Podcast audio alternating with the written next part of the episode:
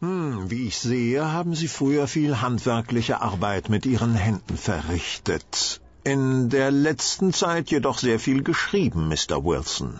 Ach, haben Sie sich das Tabakschnupfen eigentlich während Ihres Aufenthalts in China angewöhnt oder, oder während Ihrer Zeit als Seemann? Ich habe damit angefangen, als ich noch als Schiffszimmermann unterwegs war. Aber wie können Sie das alles wissen? Ich bin doch gerade erst zur Tür hereingekommen. Ihre rechte Hand ist größer als die linke. Sie haben mit ihr gearbeitet, darum sind die Muskeln dort stärker entwickelt. Die Schwielen daran sind allerdings zurückgegangen, weswegen ich davon ausgehen darf, dass Sie die Zeit körperlicher Arbeit hinter sich gelassen haben. Nicht wahr? Da ihr rechter Ärmelaufschlag bis fünf Zoll oberhalb des Handgelenks glänzt, schließe ich daraus, dass Sie stattdessen nun einer schreibenden Tätigkeit nachgehen, sonst wäre der Ärmel weniger in Mitleidenschaft gezogen. Ihre kleine Tätowierung oberhalb des rechten Handgelenks verrät mir, dass Sie in China waren und zur See gefahren sind. Diese besondere Art Fischschuppen zart rosa zu färben ist nur in China üblich, während der Schriftzug darüber eindeutig auf die weniger kunstvollen Fähigkeiten eines britischen Matrosen zurückzugehen scheint, na ja. Und die Sache mit dem Schnupftabak erklärt sich ohnehin von selbst. Meine Güte. Wird bei Ihnen jeder so durchleuchtet, der zur Tür hereinkommt? Selbstverständlich. Aber den wenigsten teile ich die Ergebnisse meiner Beobachtungen direkt mit. Ja, und wie komme ich dann zu der Ehre? Es ist ein kleines Spiel. Wissen Sie? Ich wollte lediglich meinem Freund Dr. Watson demonstrieren, was man alles mit genauester Beobachtung ermitteln kann. Ja, äh, danke, Holmes, ich habe es verstanden. Bitte. Mr. Wilson. Na gut. Scherz beiseite. Was führt Sie zu uns? Ja, wissen Sie, Mr. Holmes, ich habe nicht viel Geld. Darum weiß ich auch gar nicht, ob ich Sie bezahlen kann. Wir werden uns schon handelseinig werden, wenn Ihr Fall interessant ist. Also, worum geht es? Um einen Arbeitgeber, der mir noch Geld schuldet und der auf einmal spurlos verschwunden ist. Mr. Wilson, Ihnen ist hoffentlich bekannt, dass ich kein Schuldeneintreiber bin oder? Natürlich, natürlich, Sir. Ich habe von Ihren besonderen Fähigkeiten gehört und auch davon, dass Sie manchmal armen Menschen helfen, wenn sie ein Problem haben. Das entspricht den Tatsachen. Darf ich fragen, warum Sie sich in dieser Angelegenheit nicht an die Polizei gewandt haben? Die Sache ist so ungewöhnlich, dass mir die Polizei wohl kaum weiterhelfen könnte.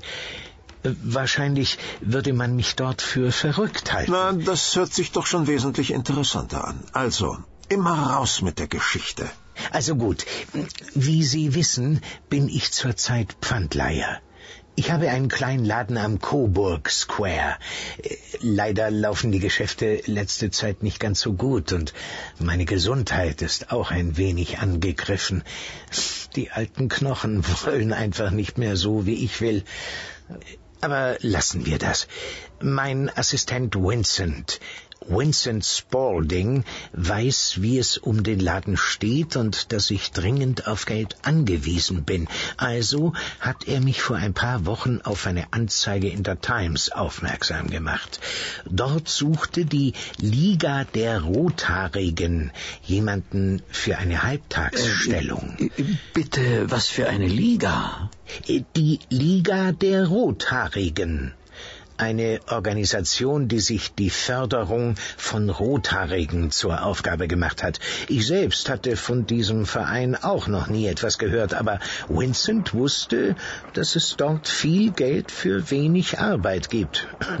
Natürlich nur für Rothaarige. Also habe ich mich beworben und wurde genommen. Für vier Pfund die Woche. Stellen Sie sich das mal vor. Für mich ist das ein kleines Vermögen. Gab es viele Bewerber für die Stellung? Ja, man sagte mir, dass sich einige darauf beworben hätten. Als ich dort war für mein Vorstellungsgespräch, habe ich keinen anderen Bewerber gesehen, aber es war ja auch gerade Mittagszeit. Was sollten Sie für die vier Pfund pro Woche tun? So wie ich Mr. Duncan Ross verstanden habe, er ist der Direktor der Londoner Zweigstelle der Liga, ging es im Wesentlichen darum, dass sich mindestens immer ein Rothaariger in den Räumlichkeiten der Liga aufhalten sollte, und montags bis samstags von 10 bis 14 Uhr war das meine Aufgabe. Während meiner Anwesenheit dort sollte ich die Enzyklopädie Britannica abschreiben. Sehr interessant. Und weiter? Es hat alles hervorragend funktioniert. Mr. Ross hat jeden Morgen überprüft, ob ich auch pünktlich zur Arbeit komme, und dann hat er mich allein gelassen. Jeden Samstag hat er mir meine vier Pfund Wochenlohn gegeben, und alles war wunderbar, bis heute Morgen. Ich ging wie üblich zum Pope's Court Nummer 7 an der Fleet Street, wo die Liga im ersten Stock ihre Räumlichkeiten hat. Ich war guter Dinge, freute mich auf den Wochenlohn, weil heute Samstag ist, und was soll ich Ihnen sagen? Die Liga war auf einmal weg. Hm, könnten Sie das etwas genauer erläutern? Das Schild der Liga oben an der Tür war weg, und das Büro, in dem ich gearbeitet hatte, war leer. Keine Möbel mehr drin, genauso wenig wie in den anderen Räumen. Von einem Tag auf den anderen.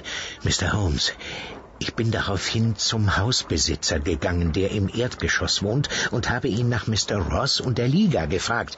Und wissen Sie, was er mir sagte? Er hatte den Namen Duncan Ross noch nie gehört, und was ich mit der Liga der Rothaarigen meinte, wüsste er auch nicht. Er hätte die Räume im ersten Stock an einen Anwalt namens William Morris vermietet, der sie nutzen wollte, bis sein neues Büro in der King Edward Street Nummer 17 fertig wäre, und das sei gestern der Fall gewesen. Also sei er ausgezogen.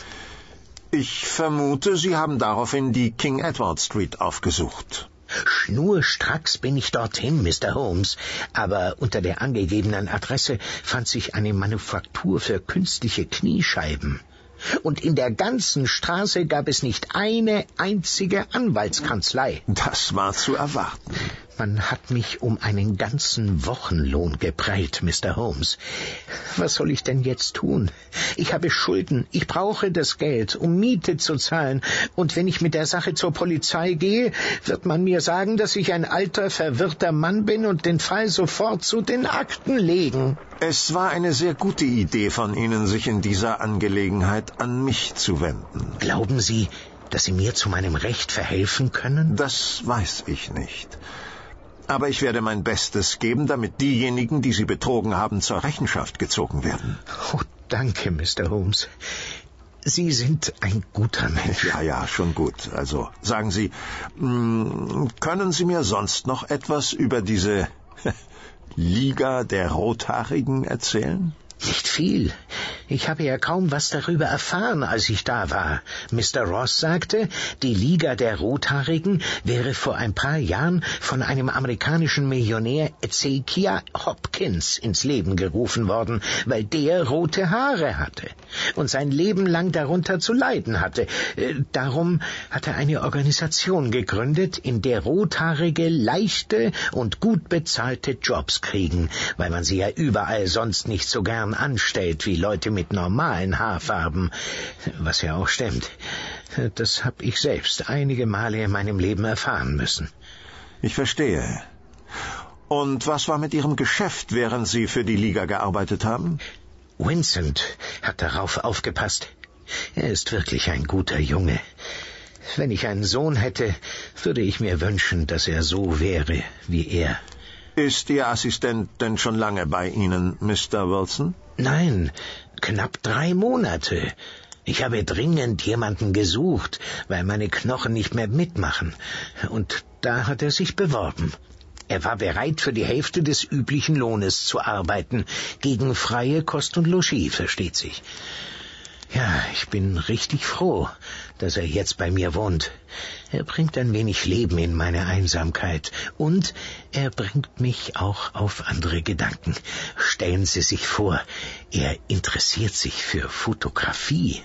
Ein interessantes Hobby. Ja, ich habe ja von dieser ganzen neumodischen Technik überhaupt keine Ahnung, aber den jungen Leuten geht das alles ziemlich leicht von der Hand. In seiner Freizeit ist er immer am Fotografieren. Und dann geht er in den Keller und entwickelt seine Bilder selbst.